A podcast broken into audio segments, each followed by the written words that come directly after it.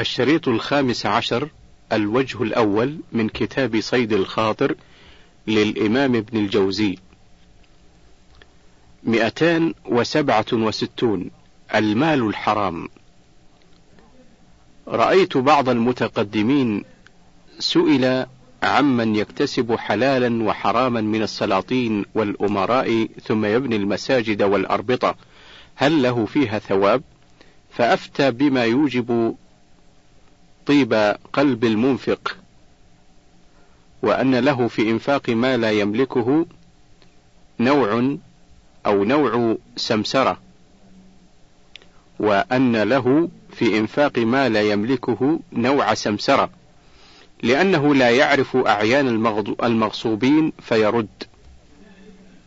فقلت وعجبا من متصدين للفتوى لا يعرفون أصول الشريعة ينبغي أن ينظر في حال هذا المنفق أولا فإن كان سلطانا فما يخرج من بيت المال قد عرفت وجوه مصارفه فكيف يمنع مستحقه ويشغله بما لا يفيد من بناء مدرسة ورباط؟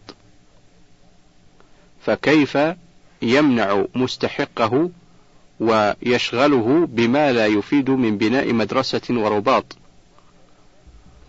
وإن كان المنفق من الأمراء ونواب السلاطين فإنه يجب أن يرد ما يجب رده إلى بيت المال وليس له فيه إلا ما فرض من إيجاب يليق به.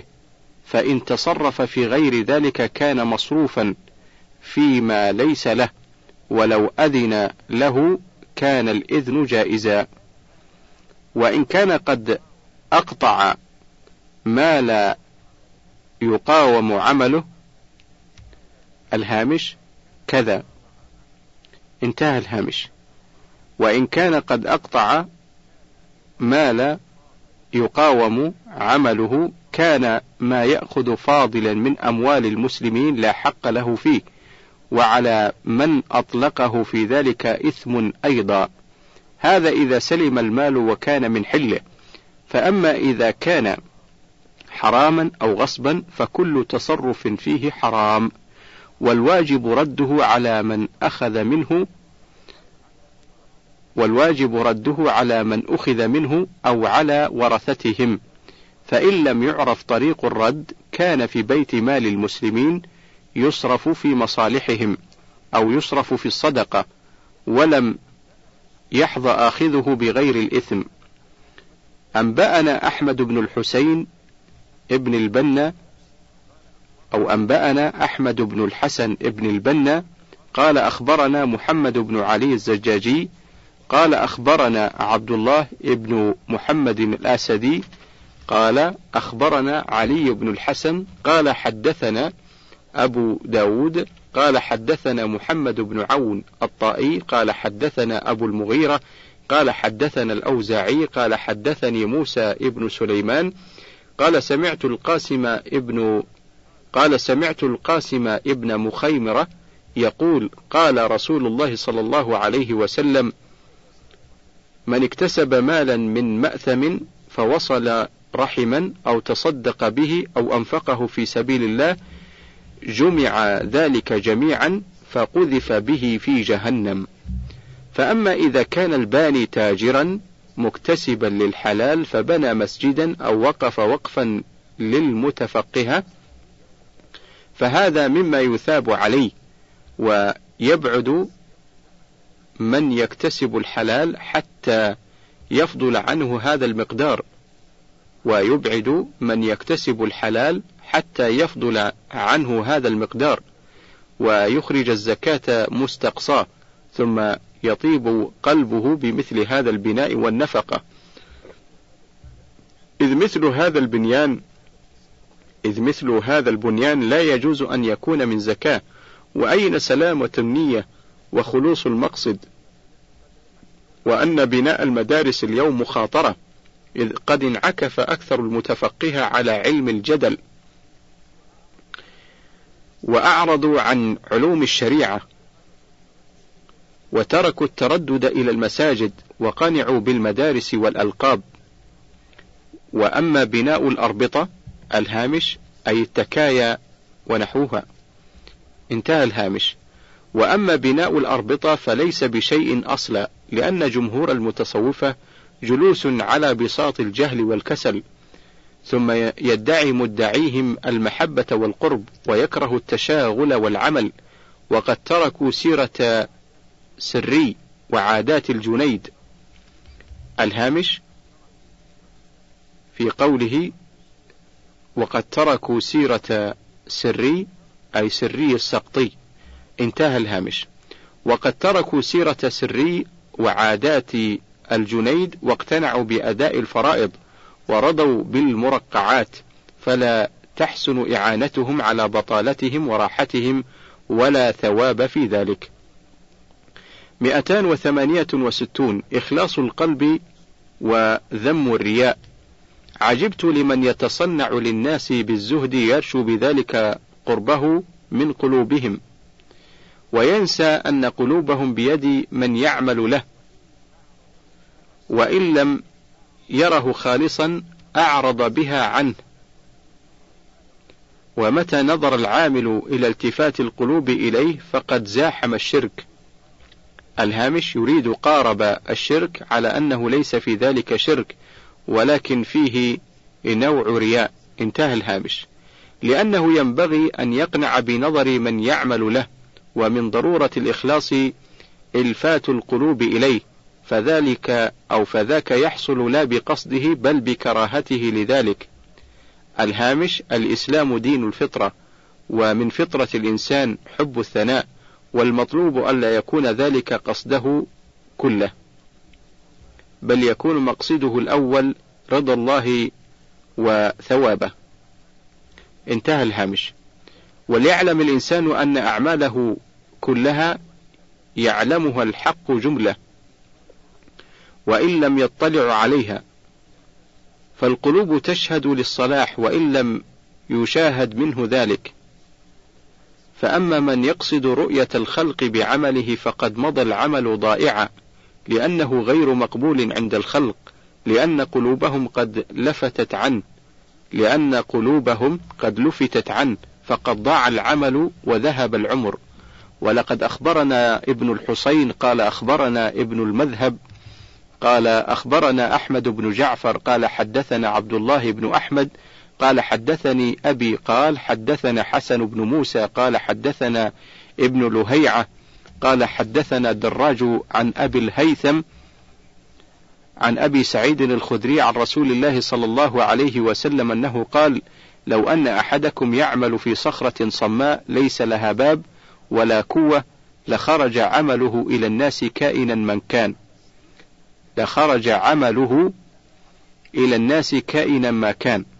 فليتق الله العبد وليقصد من ينفعه قصده. وليقصد من ينفعه قصده. ولا يتشاغل بمدح من عن قليل بلي هو وهم. مئتان وتسعة وستون. مخالطة العلماء للسلاطين وأضرارها. قدم علينا بعض الفقهاء من بلاد الأعجام وكان قاضيا ببلده فرأيت على دابته الذهب ومعه أتوار. فرأيت على دابته الذهب ومعه أتوار الفضة وأشياء كثيرة من المحرمات.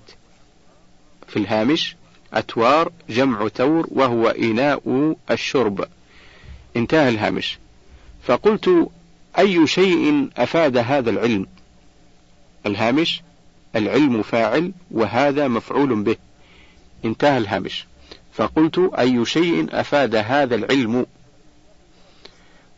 بل والله قد كثرت عليه الحجج وأكبر الأسباب قلة علم هؤلاء بسيرة السلف. وما كان عليه رسول الله صلى الله عليه وسلم لا أنهم يجهلون الجملة ولكنهم يتشاغلون بعلم الخلاف ويقصدون التقدم ولا يقصدون سماع حديث ولا نظرا في سير السلف ويخالطون السلاطين فيحتاجون إلى التزيي بزيهم فربما خطر لهم أن هذا قريب وإن لم يخطر لهم فالهوى غالب بلا صاد. وربما خطر لهم أن هذا يحتمل ويغفر في جانب تشاغلنا بالعلم. ثم يرون العلماء يكرمونهم لنيل شيء من دنياهم ولا ينكرون عليهم. ولقد رأيت من الذين ينتسبون إلى العلم من يستصحب المردان ويشتري المماليك وما كان من يفعل هذا إلا من قد يئس من الآخرة. ورأيت من قد بلغ الثمانين من العلماء وهو على هذه الحالة. فالله الله يا من يريد حفظ دينه ويوقن بالآخرة. إياك والتأويلات الفاسدة والأهواء الغالبة. فإنك إن ترخصت بالدخول في بعضها جرك الأمر إلى الباقي ولم تقدر على الخروج لموضع إلف الهوى. فاقبل نصحي واقنع بالكسرة وابعد وابعد عن أرباب الدنيا. فإذا ضج الهوى فدعه لهذا. وربما قال لك فالأمر الفلاني قريب فلا تفعل فإنه يدعو إلى غيره ويصعب التلافي. فالصبر الصبر على شظف العيش والبعد عن أرباب الهوى فما يتم دين إلا بذلك. ومتى وقع الترخص حمل إلى غيره كالشاطئ إلى اللجة وإنما هو طعام دون طعام ولباس دون لباس ووجه أصبح من وجه وإنما هي أيام يسيرة. مئتان وسبعون. عجز العقل عن إدراك حكمة الخالق ووجوب التسليم. من تفكر في عظمة الله عز وجل طاش عقله لأنه يحتاج أن يثبت موجودا لا أول لوجوده وهذا شيء لا يعرفه الحس وإنما يقر به العقل ضرورة وهو متحير بعد الإقرار. ثم يرى من أفعاله ما يدل على وجوده فلا يخفى وجوده ثم يجري في أقداره أمور لولا ثبوت الدليل على وجوده لأوجبت الجحد فإنه يفرق البحر فإنه يفرق البحر لبني إسرائيل وذلك شيء لا يقدر عليه إلا الخالق. ويصير العصا حية ثم يعيدها عصا وتتلقف ما صنعوا ولا يزيد فيها شيء ولا يزيد فيها شيء. فهل بعد هذا بيان؟ فإذا آمنت السحرة تركهم مع فرعون يصلبهم ولا يمنع. والأنبياء يبتلون بالجوع والقتل وزكريا ينشر ويحيى تقتله زانية. ونبينا محمد صلى الله عليه وسلم يقول كل عام من يؤويني من ينصرني. فيكاد الجاهل بوجود الخالق يقول لو كان موجودا لنصر أولياءه. فينبغي للعاقل الذي قد ثبت عنده وجوده بالأدلة الظاهرة الجلية ألا يمكن عقله من الاعتراض عليه في أفعاله ولا يطلب بها علة إذ قد ثبت أنه مالك حكيم فإذا خفي عليه وجه الحكمة في فعله نسبنا العجز إلى فهومنا. وكيف لا وقد عجز موسى عليه السلام أن يعرف حكمة خرق السفينة وقتل الغلام فلما بان له حكمة ذلك الفساد في الظاهر أقر. فلو قد بانت الحكمة في أفعال الخالق جحد العقل جحد موسى يوم الخضر. فمتى رأيت العقل يقول لم؟ فأخرسه بأن تقول له يا عاجز أنت لا تعرف حقيقة نفسك فما لك والاعتراض على المالك. وربما قال العقل أي فائدة في الابتلاء؟ وهو قادر أن يثيب ولا بلاء. وأي غرض في تعذيب أهل النار وليس ثم تشف؟ فقل له حكمته فوق مرتبتك فسله لما لا تعلم. فإن أول من اعترض بعقله إبليس فرأى فضل النار على الطين فاعترض. وقد رأينا خلقا كثيرا وسمعنا عنهم أنهم يقدحون في الحكمة لأنهم يحكمون العقل على مقتضاها لأنهم يحكمون أو يحكمون العقول على مقتضاها وينسون أن حكمة الخالق وراء العقول فإياك أن تفسح لعقلك في تعليل أو أن تطلب له جواب اعتراض وقل له سلم تسلم. فإنك لا تدري غور البحر إلا وقد أدركك الغرق قبل ذلك. هذا أصل عظيم متى فات الآدمي أخرجه الاعتراض إلى الكفر. 271 الكهولة خير واعظ. العجب ممن يقول أخرج إلى المقابر فاعتبر بأهل البلا. ولو فطن الهامش المؤلف نفسه وصى قبل سبعة فصول بالخروج إلى المقابر. انتهى الهامش. ولو فطن أنه مقبرة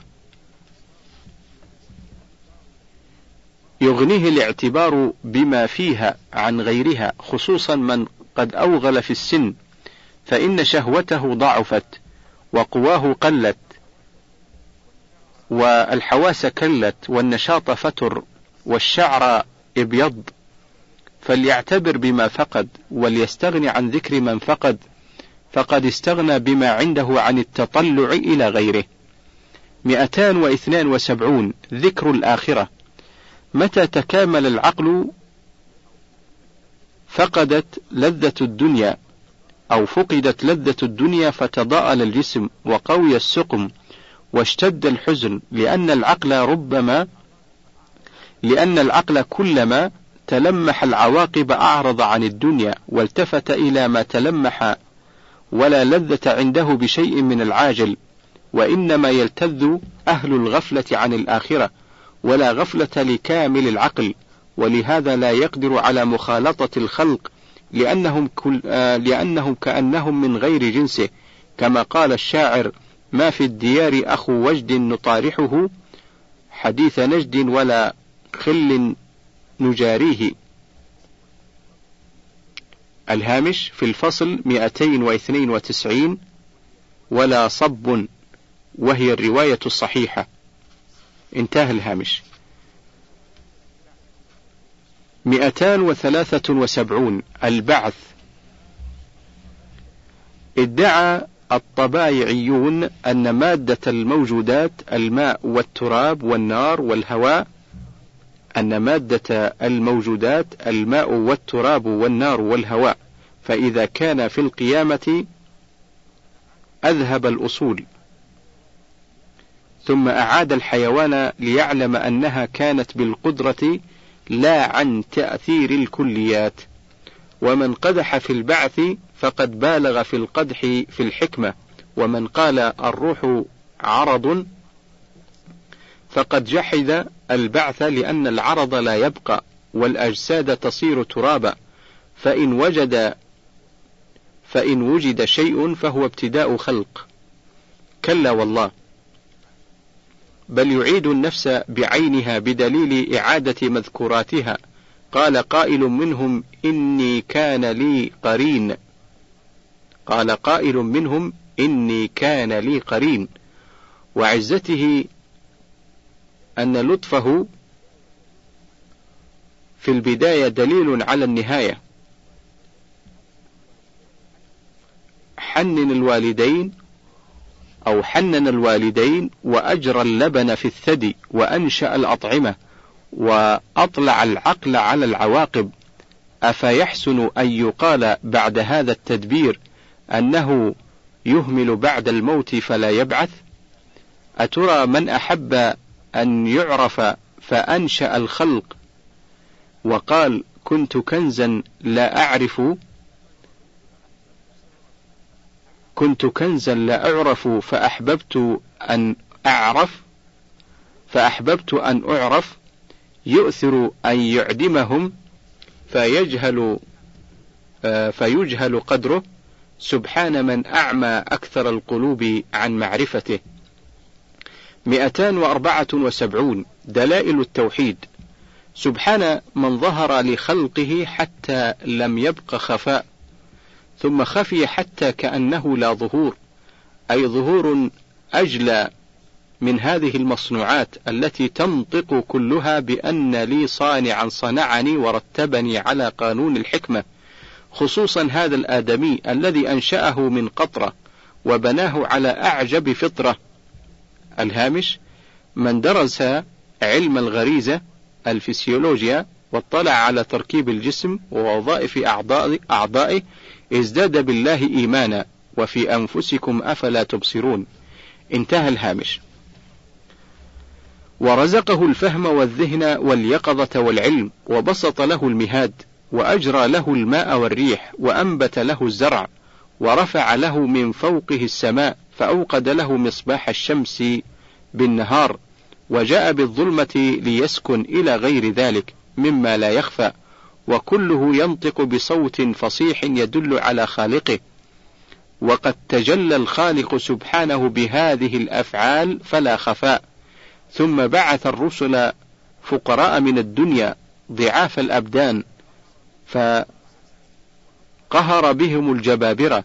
وأظهر على أيديهم من المعجزات ما لا يدخل تحت مقدور بشر وكل ذلك ينطق وقد تجلى سبحانه بذلك. ثم يأتي موسى عليه السلام إلى البحر فينفرق فلا يبقى شك في أن الخالق فعل هذا. ويكلم عيسى عليه السلام الميت فيقوم. ويبعث طيرا أبابيل تحفظ بيته فيهلك قاصديه فيهلك قاصديه وهذا أمر يطول ذكره كله.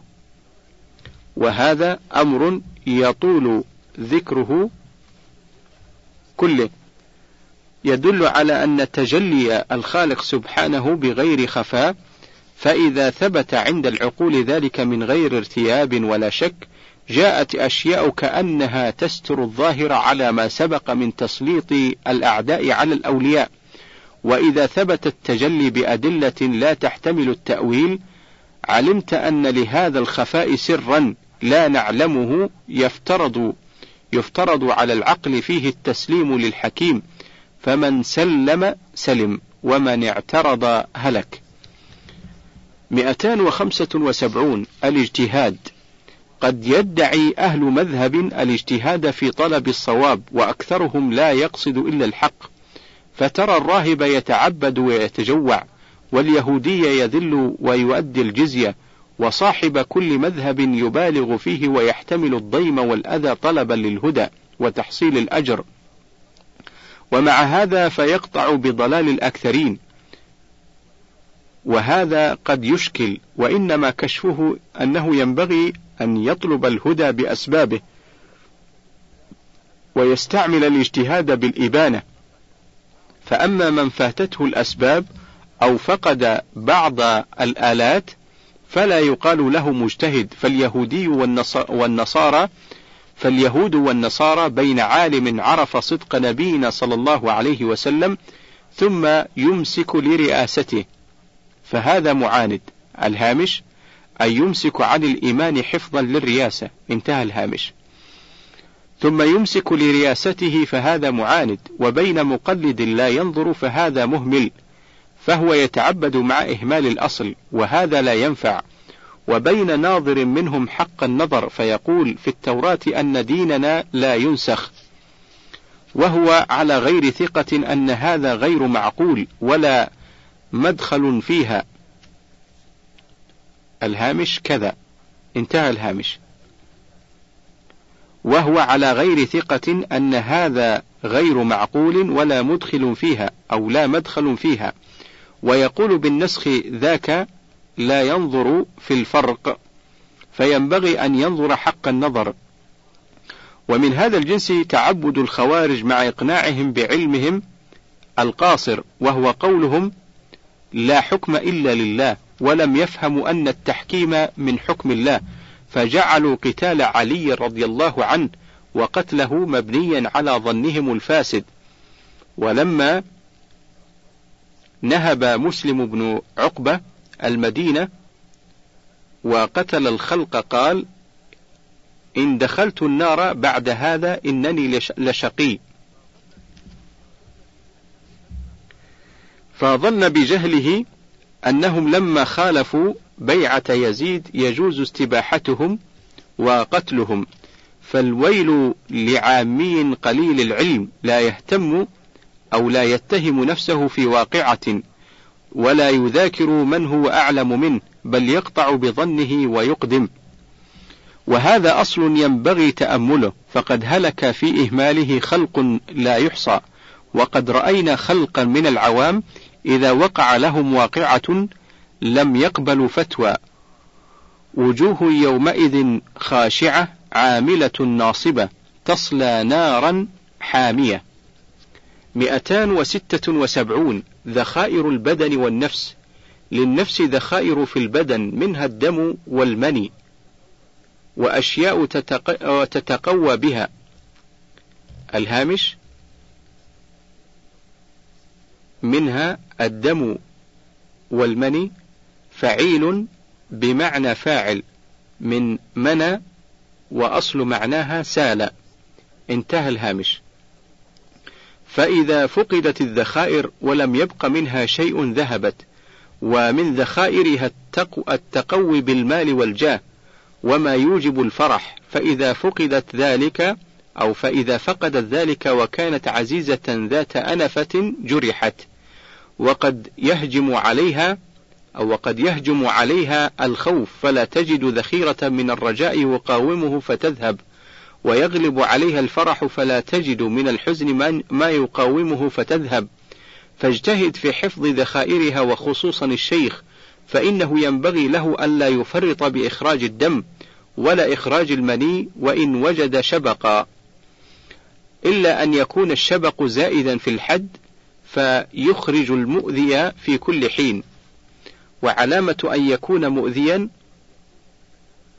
وعلامة أن يكون مؤذيا وجود الراحة عند خروجه. فمتى وجد ضعفا فقد آذى خروجه. فمتى وجد ضعفا فقد آذى خروجه. وليحفظ ذو الأنفة على نفسه حشمته بألا يقف في موقف يعاب به. فإنه يتمتع بذخيرة العز والأنفة ويضاد النفس وجود ضد ذلك.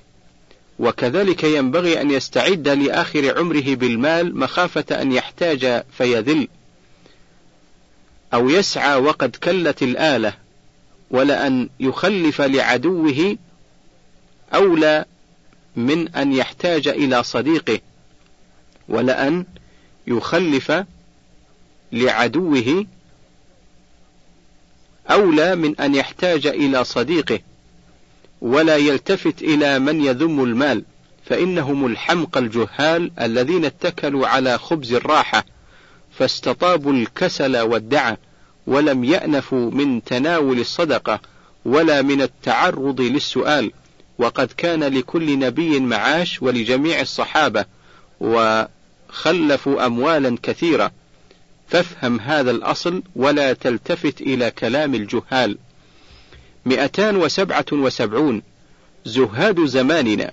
رأيت في زمان رأيت في زهاد زماننا من الكبر وحفظ الناموس ورتبة الجاه في قلوب العامة الهامش في قوله وحفظ الناموس أي المظاهر.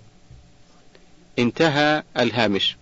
رأيت في زهاد زماننا من الكبر وحفظ الناموس ورتبة الجاه في قلوب العامة ما كدت أقطع به على أنهم أهل رياء ونفاق. فترى أحدهم يلبس الثوب الذي يرى بعين الزهد ويأكل أطايب الطعام. ويتكبر على أبناء الجنس ويصادق الأغنياء ويباعد الفقراء ويحب الخطاب بمولانا والمشي بجانبه ويضيع الزمان في الهذيان بل ويضيع الزمان في الهذيان ويتقوت بخدمة الناس له والتسليم عليه. ولو, أو ولو أنه لبس ثوبا يخلطه بالفقهاء لذهب الجاه ولم يبق له متعلق. ولو أن أفعاله ناسبت ثيابه لهان الأمر لكنهم بهرجوا على من لا يخفى عليه من الخلق. فكيف الخالق سبحانه وتعالى؟ مئتان وسبعة مئتان وثمانية وسبعون على المؤمن تأمين معاشه. كثيرا ما أعيد هذا المعنى الذي أنا ذاكره في هذا الكتاب بعبارات. ينبغي للمؤمن أن يتشاغل بمعاشه ويرفق في نفقته. فإنه قد كان للعلماء شيء من بيت المال ورفق من الأخوان. فإنه قد كان للعلماء شيء من بيت المال ورفق من, الأخ من الإخوان ومعونة من العوام فانقطع الكل. وبقي المتشاغل بالعلم أو بالتعبد مسكينا خصوصا ذو العائلة. وما رأينا مثل هذا الزمان القبيح فما بقي من يومئ إليه بمعونة. ولا باستقراض منه. وما بقي من يومأ إليه بمعونة ولا باستقراض منه. فيحتاج الإنسان أن يدخل في مداخل لا تليق به وأن يتعرض بما لا يصلح. فينبغي تقليل العائلة وتقويت القوت وترقيع الخلق. فينبغي تقليل العائلة وتقويت القوت وترقيع الخلق. وإن أمكن معاش فهو أولى من التشاغل بالتعبد والتعلم لفضول العلم وإلا ضاع الدين في مداخل لا تصلح أو التعرض لبذل نذل. مئتان وتسعة وسبعون الاحتراز والإيمان بالقدر. ينبغي للعاقل أن يحترز غاية ما يمكنه فإذا جرى القدر مع احترازه لم يلم والاحتراز من كل شيء يمكن وقوعه. وأخذ العدة لذلك. وهذا يكون في كل حال. قد قص رجل ظفره فجار عليه فخبثت يده فمات. ومر شيخنا أحمد الحربي وهو راكب بمكان ضيق فتطأطأ على السرج فانعصر فؤاده فمرض فمات. وكان يحيى بن نزار الهامش في التيمورية بزاز. انتهى الهامش. وكان يحيى بن نزار شيخا يحضر مجلسي قد طرق عليه ثقل الأذن فاستدعى طرقيا فمص أذنه فجرى شيء من مخه فمات. وانظر إلى احتراز رسول الله صلى الله عليه وسلم حين مر على حائط مائل فأسرع.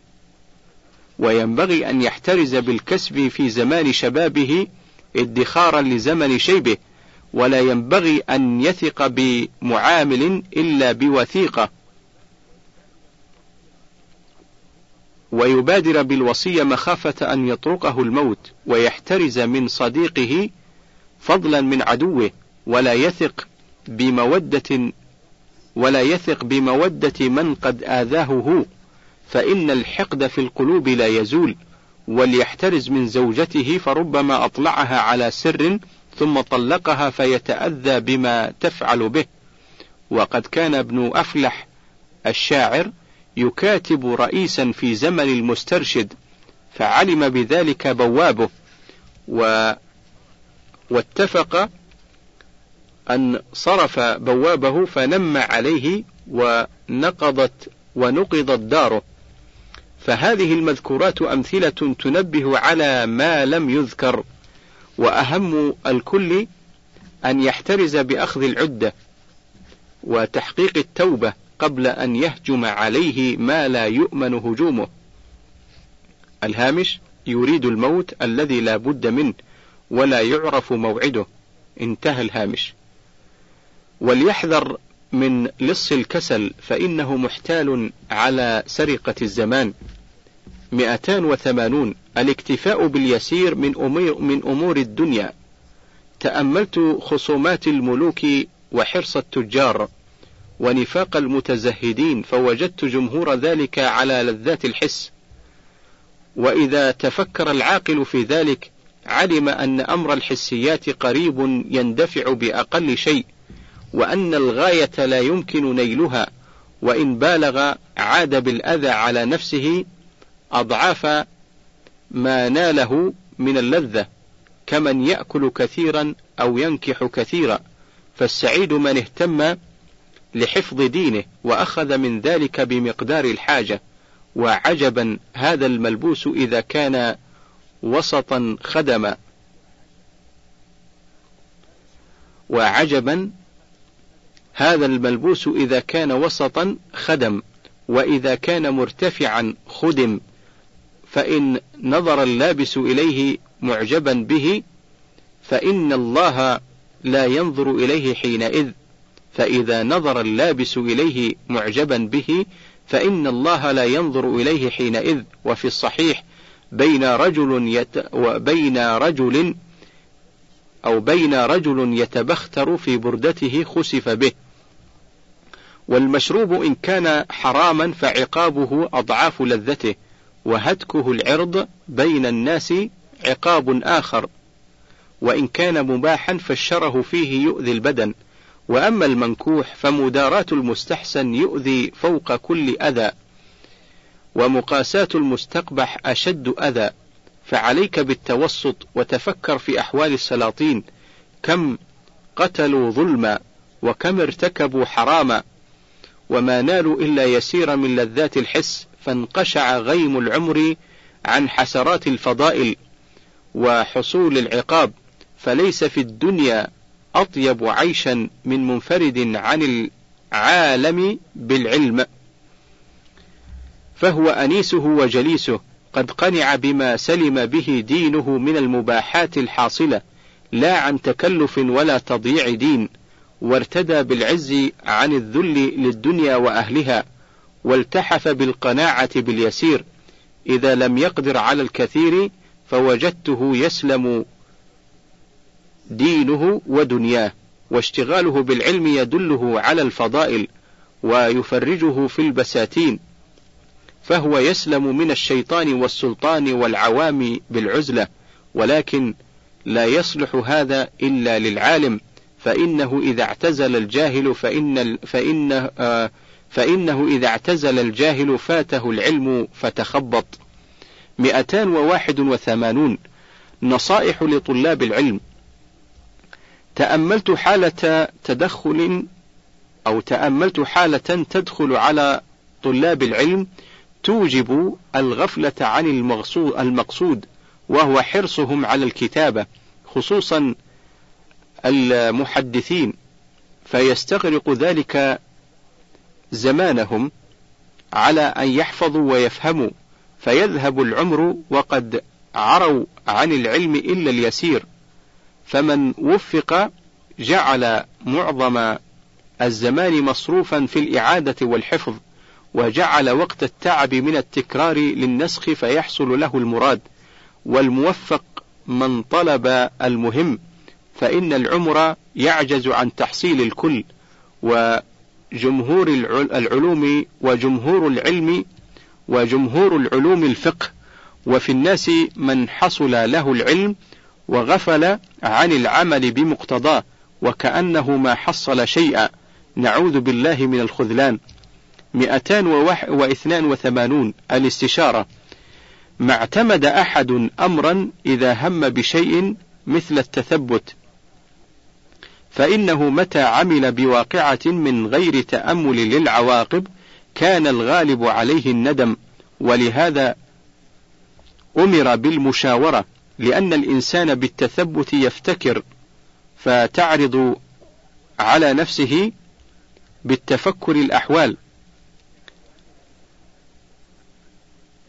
لأن الإنسان بالتثبت يفتكر فتعرض على نفسه بالتفكر الأحوال أو فتعرض على نفسه بالتفكر الأحوال وكأنه شاور وقد قيل خبير الرأي خير من فطيره وأشد الناس تفريطا من عمل مبادرة في واقعة من غير تثبت ولا استشارة خصوصا فيما يوجب الغضب فإنه طلب الهلاك أو الندم العظيم وكم من غضب فقتل وضرب ثم لما سكن غضبه بقي طول دهره في الحزن والبكاء والندم. والغالب في القاتل أنه يقتل فتفوت الدنيا والآخرة. فكذلك من عرضت له شهوة فاستعجل لديها ونسي عاقبتها. فكم من ندم يتجرعه في باقي عمره. وعتاب يستقبله من بعد موته وعقاب لا يؤمن لا يؤمن وقوعه. كل ذلك للذة لحظة كانت كبرق. فالله الله التثبت التثبت في كل الأمور والنظر في عواقبها خصوصا الغضب المثير للخصومة وتعجيل الطلاق. مئتان وثلاثة وثمانون. من لم يحترز بعقله هلك بعقله. سألني سائل قد قال بعض الحكماء من لم يحترز بعقله هلك بعقله فما معنى هذا؟ فبقيت مدة لا ينكشف لي المعنى ثم اتضح. وذلك أنه إذا طلبت معرفة ذات الخالق سبحانه من العقل فزع إلى الحس فوقع التشبيه. فالاحتراز من العقل بالعقل هو أن ينظر فيعلم أنه لا يجوز أن يكون جسما ولا شبها لشيء. وإذا نظر العاقل إلى أفعال الباري سبحانه رأى أشياء لا يقتضيها العقل مثل الآلام والذبح للحيوان وتسليط الأعداء على الأولياء مع القدرة على المنع والابتلاء بالمجاعة للصالحين والمعاقبة على الذنب بعد البعد بزلة. وأشياء كثيرة من هذا الجنس يعرضها العقل على العادات في تدبيره فيرى أنه لا حكمة تظهر له فيها. فالاحتراز من العقل به أن يقال له أليس قد ثبت عندك أنه مالك وأنه حكيم وأنه لا يفعل شيئا عبثا؟ فيقول بلى. فيقال فنحن نحترز من تدبيرك الثاني بما ثبت عندك في الأول. فلم يبق إلا أنه خفي عليك وجه الحكمة في فعله فيجب التسليم له. لعلمنا أنه حكيم حينئذ يذعن ويقول قد سلمت وكثير من الخلق نظروا لمقتضى واقع العقل الأول فاعترضوا حتى إن العامي يقول كيف قضى علي سوء عاقبتي ولما ضيق رزقي أو كيف قضى علي سوء عاقبتي ولما ضيق رزقي وما وجه الحكمة في ابتلاء بفنون البلاء. ولو أنه تلمح أنه مالك حكيم لم يبق إلا التسليم لما خفي. ولقد أنس ببديهة العقل خلق من الأكابر أولهم إبليس.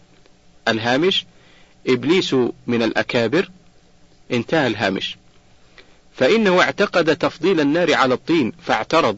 ورأينا خلقا ممن نسب إلى العلم قد زلوا في هذا واعترضوا ورأوا أن كثيرا من الأفعال لا حكمة تحتها. والسبب ما ذكرنا وهو الأنس بنظر العقل في البديهة والعادات والقياس على أفعال المخلوقين ولو استخرجوا علم العقل الباطن الهامش الباطن صفة العلم. انتهى الهامش. ولو استخرجوا علم العقل الباطن وهو أنه قد ثبت الكمال للخالق وانتفت عنه النقائص وعلم, وعلم أنه حكيم لا يعبث لبقي التسليم لما لا يعقل. واعتبر واعتبر هذا بحال آه، واعتبر هذا أو واعتبر هذا بحال الخضر وموسى عليهم السلام فإنه لما فعل الخضر أشياء تخرج عن العادات أنكر موسى ونسي إعلامه له بأني أنظر فيما لا تعلمه من العواقب. فإذا خفيت مصلحة العواقب على موسى عليه السلام مع مخلوق فأولى أن يخفى علينا كثير من حكمة الحكيم. وهذا أصل إن لم يثبت عند الإنسان أخرجه إلى الاعتراض والكفر. وإن ثبت استراح عند نزول كل آفة. انتهى الوجه الأول وننتقل إلى الوجه الثاني.